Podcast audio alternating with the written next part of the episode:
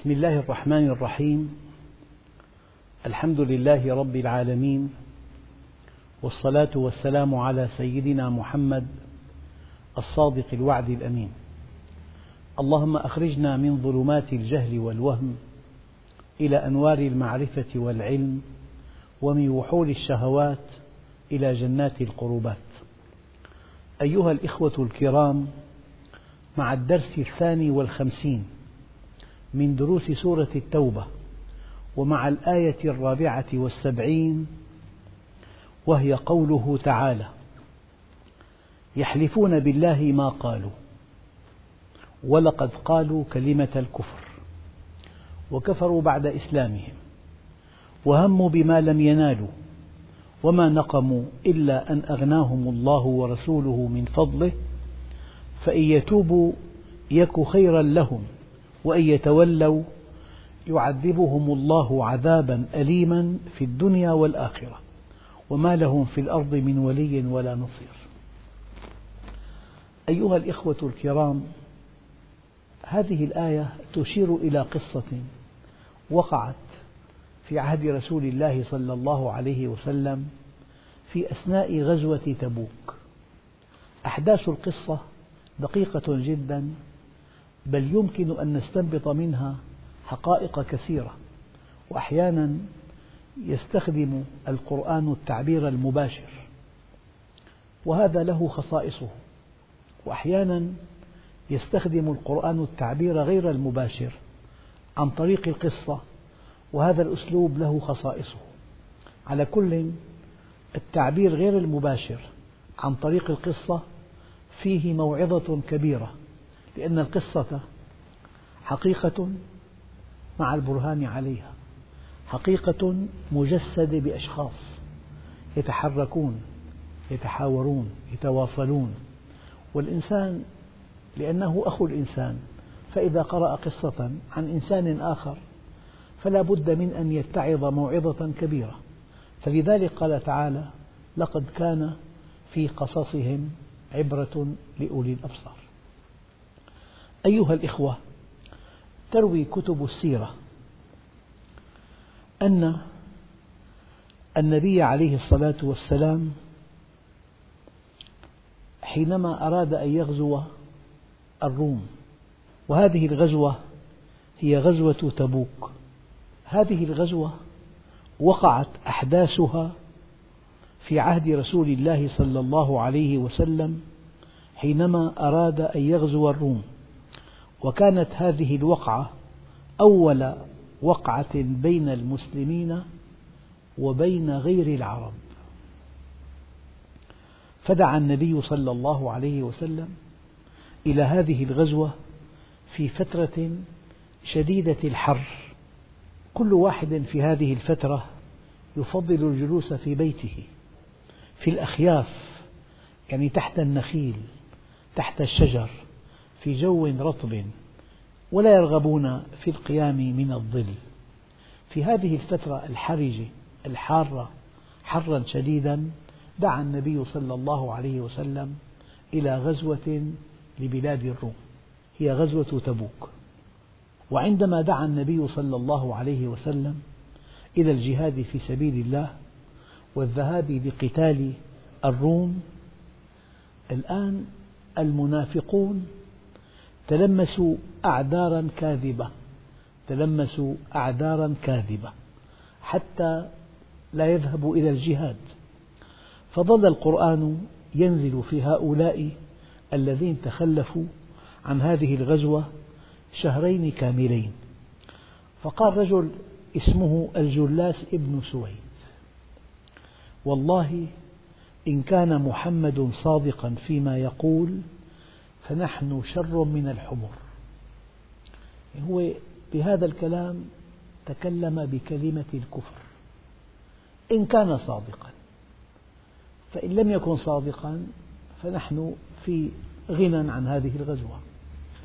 فهذه الكلمة بحق النبي الكريم المعصوم الذي أرسله الله بهذا القرآن وبهذه الدعوة العظيمة هذا كلام بحق النبي وعد كفرا. هنا قال له أحدهم لقد صدق رسول الله صلى الله عليه وسلم وأنتم شر من الحمر وأنت يا جلاس شر من الحمار. وهنا قام بعض المنافقين ليفتكوا بعامر بن قيس الأنصاري لأن الجلاس ابن سويد كان من سادة قومه. الذي قال لو أن محمدا صادق فيما يقول لكنا شرا من الحمر هذا الكلام قاله سيد في قومه. نعم. وذهب عامر ابن قيس إلى النبي صلى الله عليه وسلم وأخبره بما حدث. فاستدعى النبي صلى الله عليه وسلم ابن سويد وسأله عن الخبر. دققوا الآن.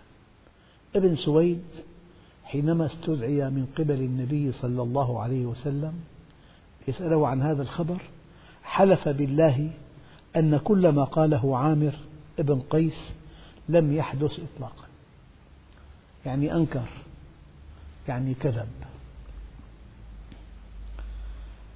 وحينما حلف أن هذا الذي نقله لك فلان لم يقع إطلاقا تركه النبي صلى الله عليه وسلم لأنه حلف بالله.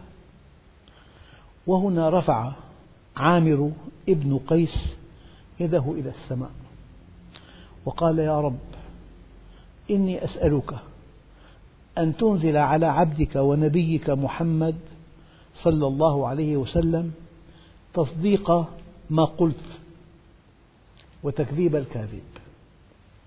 فقال عليه الصلاة والسلام آمين. ولم ينتهوا من الدعاء حتى نزل الوحي بقول الحق جل جلاله يحلفون بالله ما قالوا الآية التي نحن بصددها. يحلفون بالله ما قالوا ولقد قالوا كلمة الكفر وكفروا بعد إسلامهم.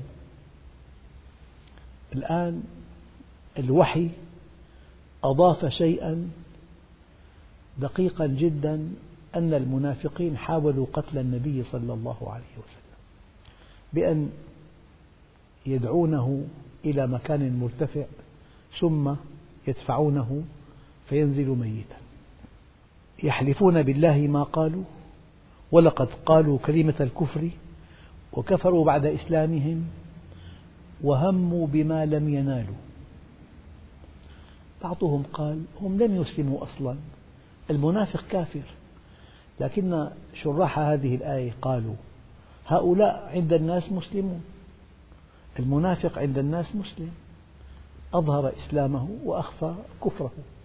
فهنا كلمة وكفروا بعد إسلامهم بعد أن شاع بين الناس أنهم مسلمون. وهكذا حسمت هذه الآية هذا الموقف. وأظهرت من هو الصادق ومن هو الكاذب. فيما رواه عامر ابن قيس وأنكره الجلاس. ولكن الآية الكريمة تجاوزت ما عرف من الحادثة إلى ما لم يبلغ رسول الله صلى الله عليه وسلم فقال سبحانه وهموا بما لم ينالوا ذلك أن الله تبارك وتعالى لحكمة بالغة بالغة أراد أن يعلم المنافقين أنه يخبر نبيه بما يخفيه المنافقون ولو نزلت هذه الآية فقط في حادثة الحلف الكذب. لقال المنافقون ما عرف محمد عليه الصلاة والسلام إلا ما قاله عامر ولكن هناك أشياء لم يسمعها عامر وهم قالوها. ذلك أن المنافقين كانوا قد تآمروا على النبي صلى الله عليه وسلم واتفقوا على قتله عند عبوره العقبة والعقبة هذه هي مجموعة من الصخور العالية التي تعترض الطريق فيتحايلون على اجتياز العقبة بأن يعبروها أحيانا من أنفاق منخفضة وأحيانا يعبرونها بأن يصعدوا فوقها ثم ينزلوا. ودبر المنافقون أن يدفعوا النبي صلى الله عليه وسلم إلى أعلى الصخور فيسقط في الوادي ولكن حذيفة بن اليمان رحمه الله تعالى ورضي الله عنه كان يسير خلف ناقة رسول الله صلى الله عليه وسلم فتنبه للمؤامرة فهرب المنافقون وهكذا لم ينالوا ما يريدون مثلما لم ينالوا ما أرادوه عندما أتى النبي صلى الله عليه وسلم مهاجرا إلى المدينة فقد كانوا يعدون العدة ليجعلوا عبد الله بن أبي ملكا عليهم ولكن مجيء رسول الله صلى الله عليه وسلم لم يمكنهم من ذلك. وقيل إنهم تآمروا على قتل عامر بن قيس لأنه أبلغ رسول الله ما قاله الجلاس بن سويد ولكنهم لم يتمكنوا. أيها الإخوة الكرام هذه القصة تبين أن الذي ابتعد عن الله يتحرك حركة شريرة. أرادوا أن يقتلوا النبي عليه الصلاة والسلام. لماذا؟ لأنه جاء لهم بهذا الدين العظيم بهذا الهدى القويم بهذا القرآن الكريم. فالمؤمن يتحرك وفق منهج الله لكن الآخر غير المؤمن يتحرك وفق هوى نفسه. على كل هذه القصة لها عدة حقائق دقيقة جدا ينبغي أن نعرفها. لأن كل شيء وقع أراده الله. معنى أراده يعني سمح به. لم يأمر ولم يرضى. لكن سمح بها لحكمة بالغة بالغة. وكل شيء أراده الله وقع وإرادة الله متعلقة بالحكمة المطلقة والحكمة المطلقة متعلقة بالخير المطلق. ويبدو أن الأحداث التي وقعت في عهد رسول الله هذه الأحداث تعبر عن حقائق كثيرة جدا وحقائق تنبع من واقع تنبع من معاينة تنبع من تجربة. فحينما تنبع الحقيقة من واقع ومن خبرة ومن تجربة تكون أبلغ في النفوس مما لو ألقيت بلا تمهيد وبلا وقائع تدعمها. إذا أكثر الآيات التي تشير إلى وقائع وقعت في عهد النبي الكريم إنما هي حقائق لكنها استنبطت من حوادث. بل إن الحوادث التي وقعت في عهد رسول الله صلى الله عليه وسلم وقعت لحكمة بالغة بالغة كي يكون بمجموع هذه الحوادث منهج كامل لهذا الإنسان. فقد يقول العلماء أن سنة النبي عليه الصلاة والسلام هي أقواله. أقواله سنة. فهو لا ينطق عن الهوى. إن هو إلا وحي يوحى. إنه معصوم من أن يخطئ في أقواله وفي أفعاله وفي إقراره. فأقواله سنة. وأفعاله سنة. وإقراره سنة. هذه السنة تفسير وتوضيح لآيات القرآن الكريم. لذلك قال عليه الصلاة والسلام شيئان ما إن تمسكتم بهما فلن تضلوا بعدي أبدا كتاب الله وسنة رسوله. فهؤلاء يحلفون ما قالوا وغاب عنهم أن الله يعلم يعلم السر وأخفى يعلم ما تبطن ويعلم ما تخفى عنك. لذلك لسيدنا علي كرم الله وجهه قول رائع علم ما كان. وعلم ما سيكون. علم ما كان في الماضي وعلم ما يكون في الحاضر وعلم ما سيكون في المستقبل. أما الرابعة وعلم ما لم يكن لو كان كيف كان يكون. وعلم ما لم يكن لو كان كيف كان يكون. إذا علم ما كان وعلم ما يكون وعلم ما سيكون وعلم ما لم يكن لو كان كيف كان يكون. علم الله علم مطلق. فلذلك الإنسان حينما يعلم أن الله يعلم يستقيم على أمر الله عز وجل. الله الذي خلق سبع سماوات ومن الأرض مثلهن يتنزل الأمر بينهن لتعلموا أن الله على كل شيء قدير وأن الله قد أحاط بكل شيء علما. يعني اختار الله من أسمائه القدير والعليم. معنى ذلك أن هذين الاسمين وحدهما يكفيان كي تستقيم على أمر الله. هو يعلم وسيحاسب وسيعاقب. نحن من حياتنا اليومية أنت حينما تركب مركبة والإشارة حمراء والشرطي واقف ودثر الضبوط بيده. وأنت مواطن عادي. شيء طبيعي جدا أن تلتزم بهذه الإشارة. إن تجاوزتها كتب الضبط ودفعت مبلغا كبيرا. فما دمت موقنا أن هذا الشرطي يعلم وسيحاسب وسيعاقب. لن تعصي أمره. لن تعصي أمر شرطي. فكيف بخالق السماوات والأرض؟ الذي يعلم وسيحاسب وسيعاقب والدليل الله الذي خلق سبع سماوات ومن الأرض مثلهن يتنزل الأمر بينهن لتعلموا أن الله على كل شيء قدير وأن الله قد أحاط بكل شيء علما. الله عز وجل يضيف في قرآنه الكريم وما نقموا هؤلاء المنافقين لماذا ينقمون على هذا النبي الكريم؟ لماذا حاولوا قتله؟ ماذا فعل هذا النبي؟ جاءهم بالهدى. جاءهم بكتاب منهج الله عز وجل. هذا المنهج كي يسعدهم في الدنيا والآخرة. هذا المنهج فيه أسباب سلامتهم وسعادتهم. لماذا نقموا عليه؟ ماذا فعل هذا النبي الكريم حتى كاد له الكائدون وتآمر عليه المتآمرون؟ هذه حقيقة دقيقة هو أن الطرف الآخر الذي ابتعد عن الإيمان لا يحب الحق أن ينتشر لأن انتشار الحق يفضحه. فدائما وأبدا هناك معركة أزلية أبدية بين الحق والباطل. هذه المعركة قديمة ودائما أقول الباطل موجود في كل مكان بالأرض لكن بطولة المسلم بطولة المؤمن ألا يسمح للباطل أن ينفرد بالساحة. في باطل لكن في حق في أماكن مستنيرة كالمساجد فيها دعوة إلى الله تعريف بحقيقة الإنسان وفي أماكن فيها معاصي وآثام والإنسان مخير. ولأن الإنسان مخير يثمن عمله. لو أن الله أجبر عباده على الطاعة لبطل الثواب. ولو أجبرهم على المعصية لبطل العقاب.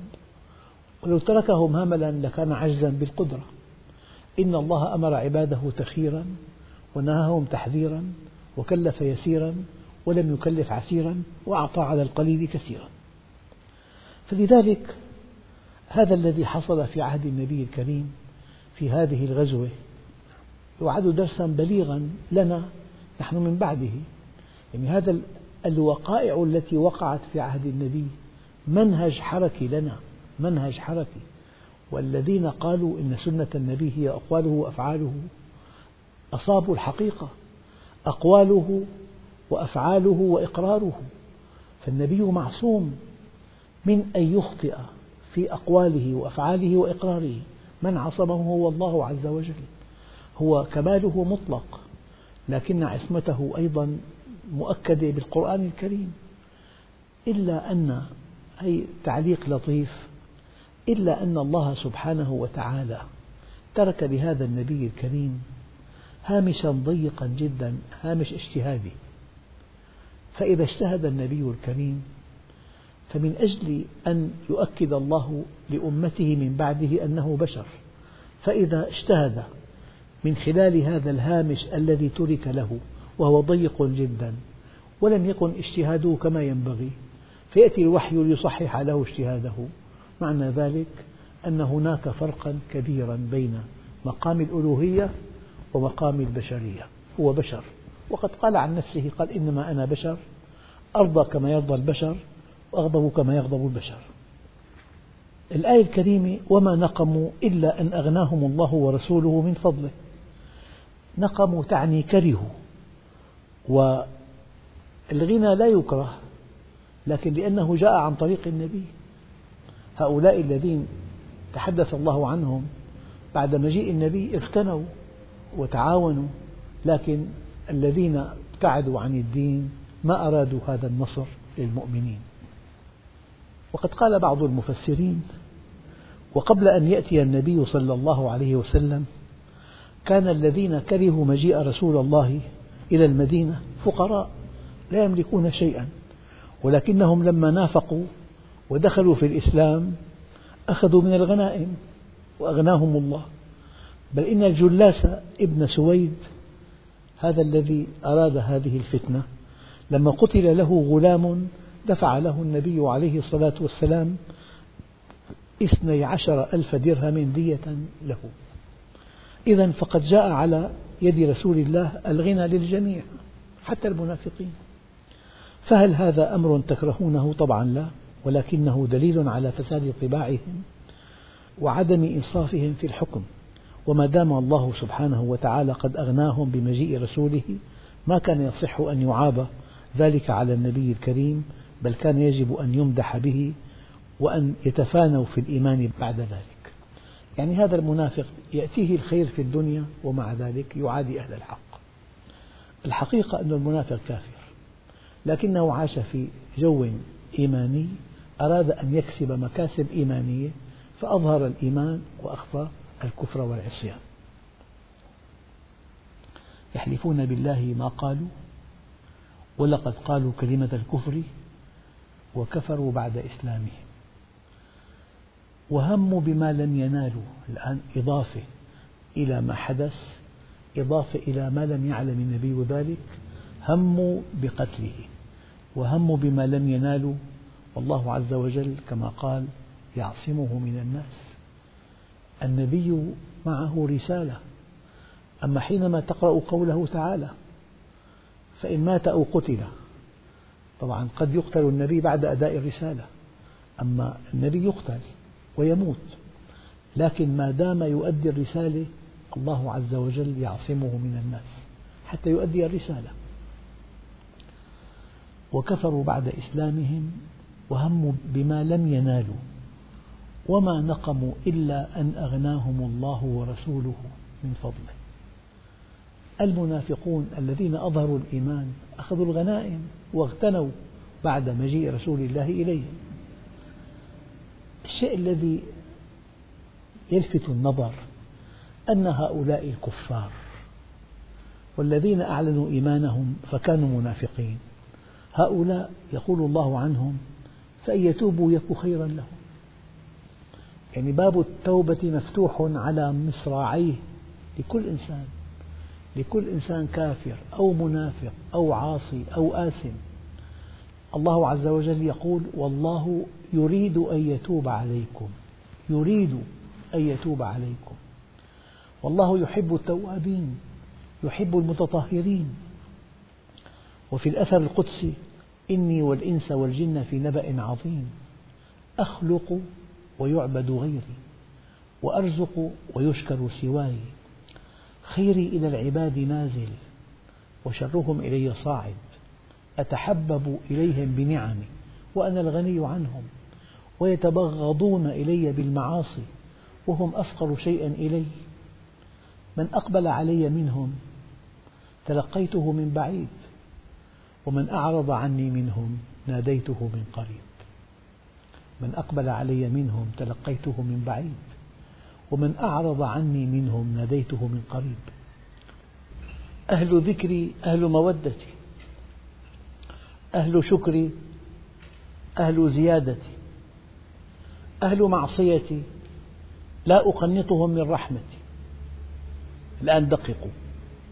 إن تابوا فأنا حبيبهم وإن لم يتوبوا فأنا طبيبهم شيء دقيق جدا. الله عز وجل حبيب أو طبيب. إن أطعته فهو الحبيب وإن عصيته فهو الطبيب. أهل ذكري أهل مودتي أهل شكري أهل زيادتي أهل معصيتي لا أقنطهم من رحمتي. إن تابوا فأنا حبيبهم وإن لم يتوبوا فأنا طبيبهم. أبتليهم بالمصائب لأطهرهم من الذنوب والمعايب. الحسنة عندي بعشرة أمثالها وأزيد والسيئة بمثلها وأعفو. وأنا أرأف بعبدي من الأم بولدها. إذا الآية الكريمة يحلفون بالله ما قالوا ولقد قالوا كلمة الكفر.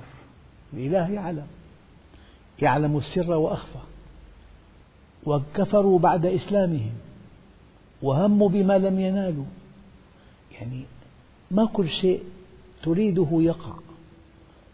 الأمر بيد الله. الله وحده فعال لما يريد. لكن الإنسان لا يسمح الله له بفعل إلا لحكمة بالغة.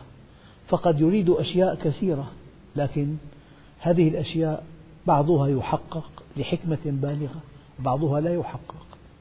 يعني الإنسان حينما يؤمن بالتوحيد والدين هو التوحيد وما تعلمت العبيد أفضل من التوحيد. ما التوحيد ألا ترى مع الله أحدا؟ التوحيد أن ترى يد الله وحدها تعمل.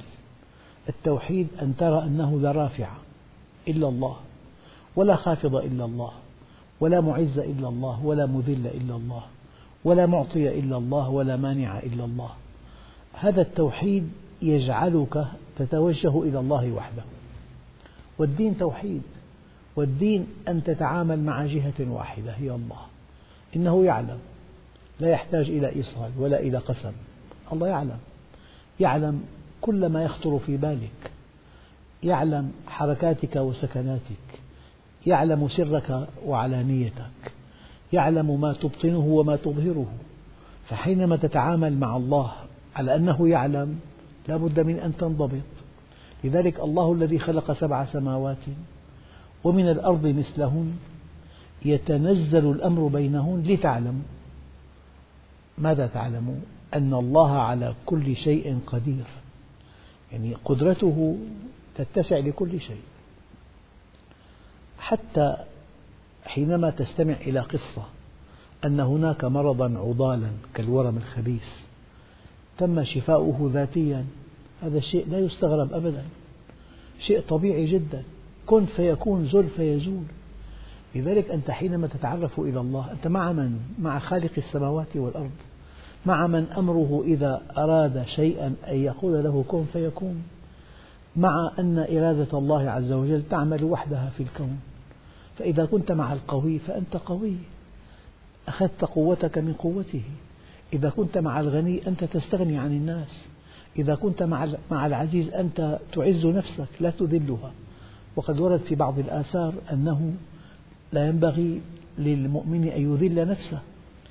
فلذلك عظمة هذا الدين أن الإنسان باتصاله بالله يشتق الكمال من الله عز وجل. والآية الكريمة وأقم الصلاة. إن الصلاة تنهى عن الفحشاء والمنكر. نهي ذاتي. هذا نهي الوازع لا نهي الرادع. نهي ذاتي. عظمة هذا الدين. أنه يقوم على الوازع الداخلي. قال له يا, يا أيها الراعي بعني هذه الشاة وخذ ثمنها. قال له ليست لي لسيدنا عمر أو ابن عمر بعض الروايات. قال قل لصاحبها ماتت أو أكلها الذئب. قال والله إنني لفي أشد الحاجة إلى ثمنها.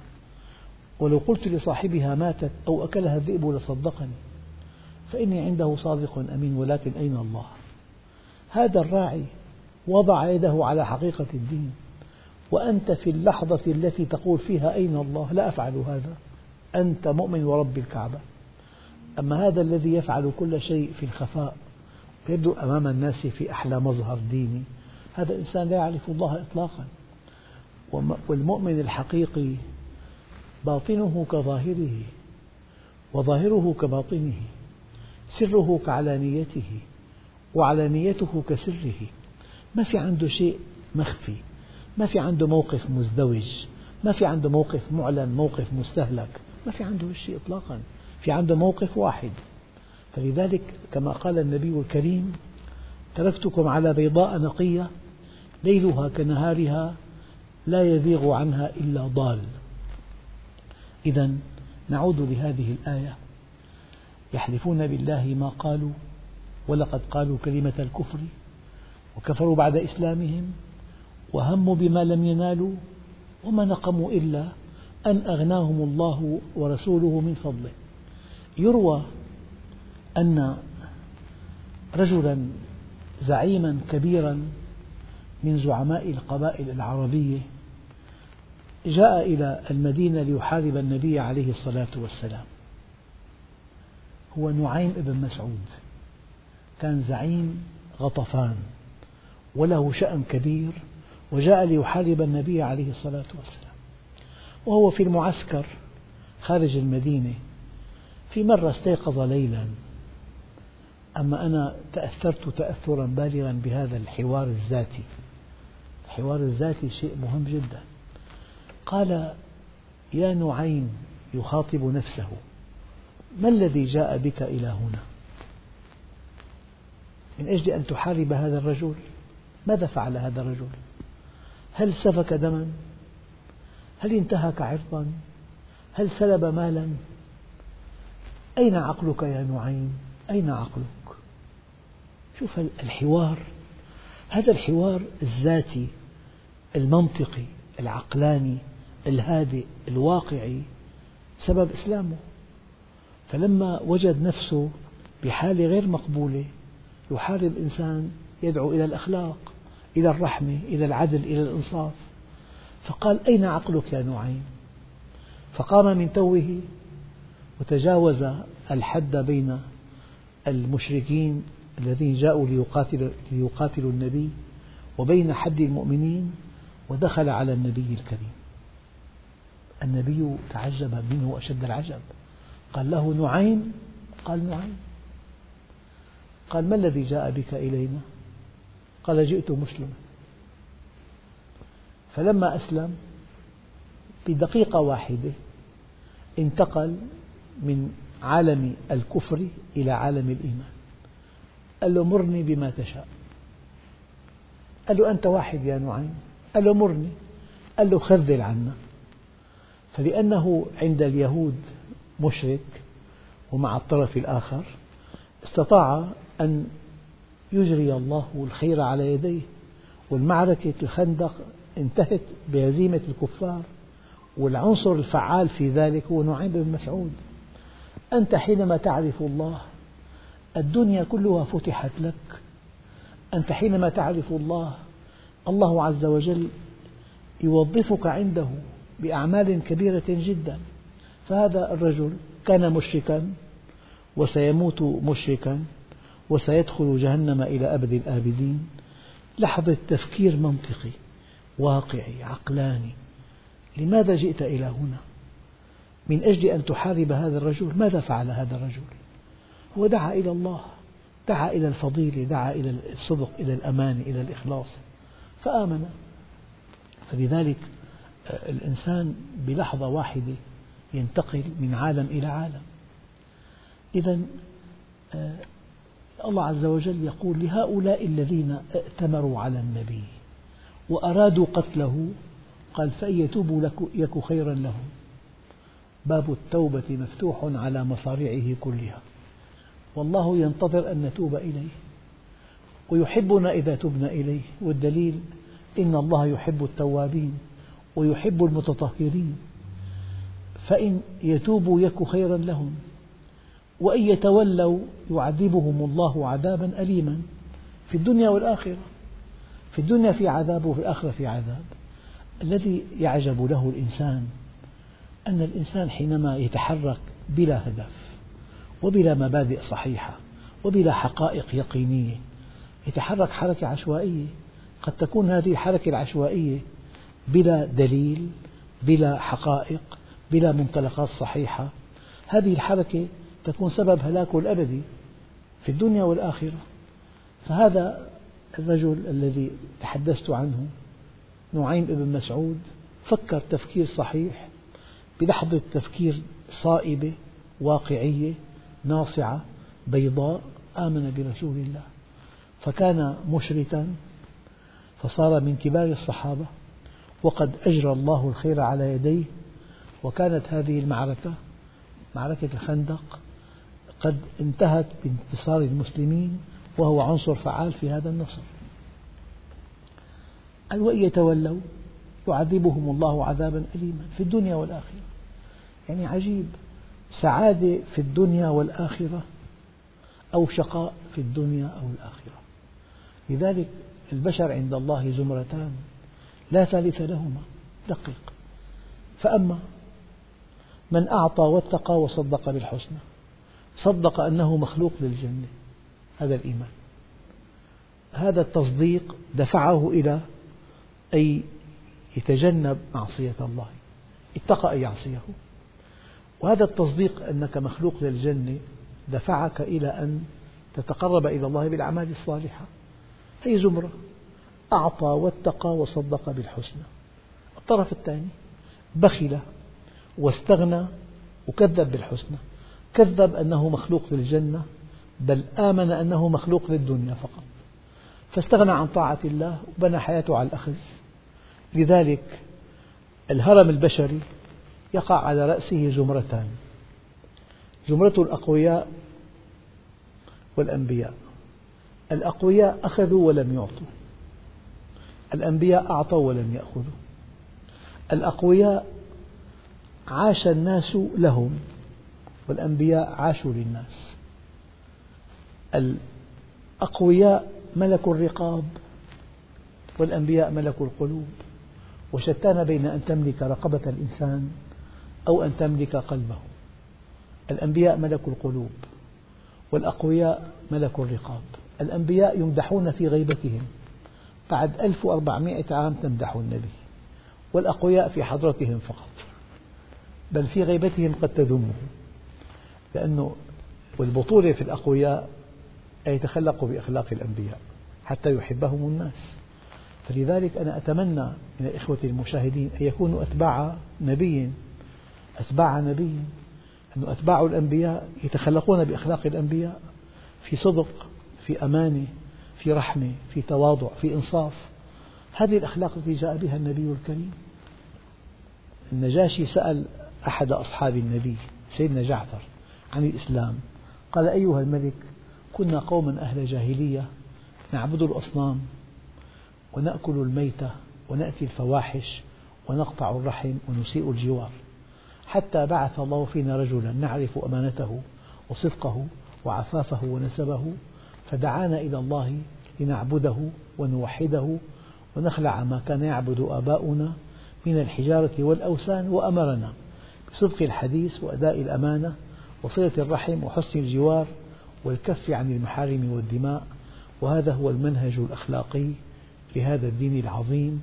هذه العبادة التعاملية فضلا عن العبادة الشعائرية والحمد لله رب العالمين.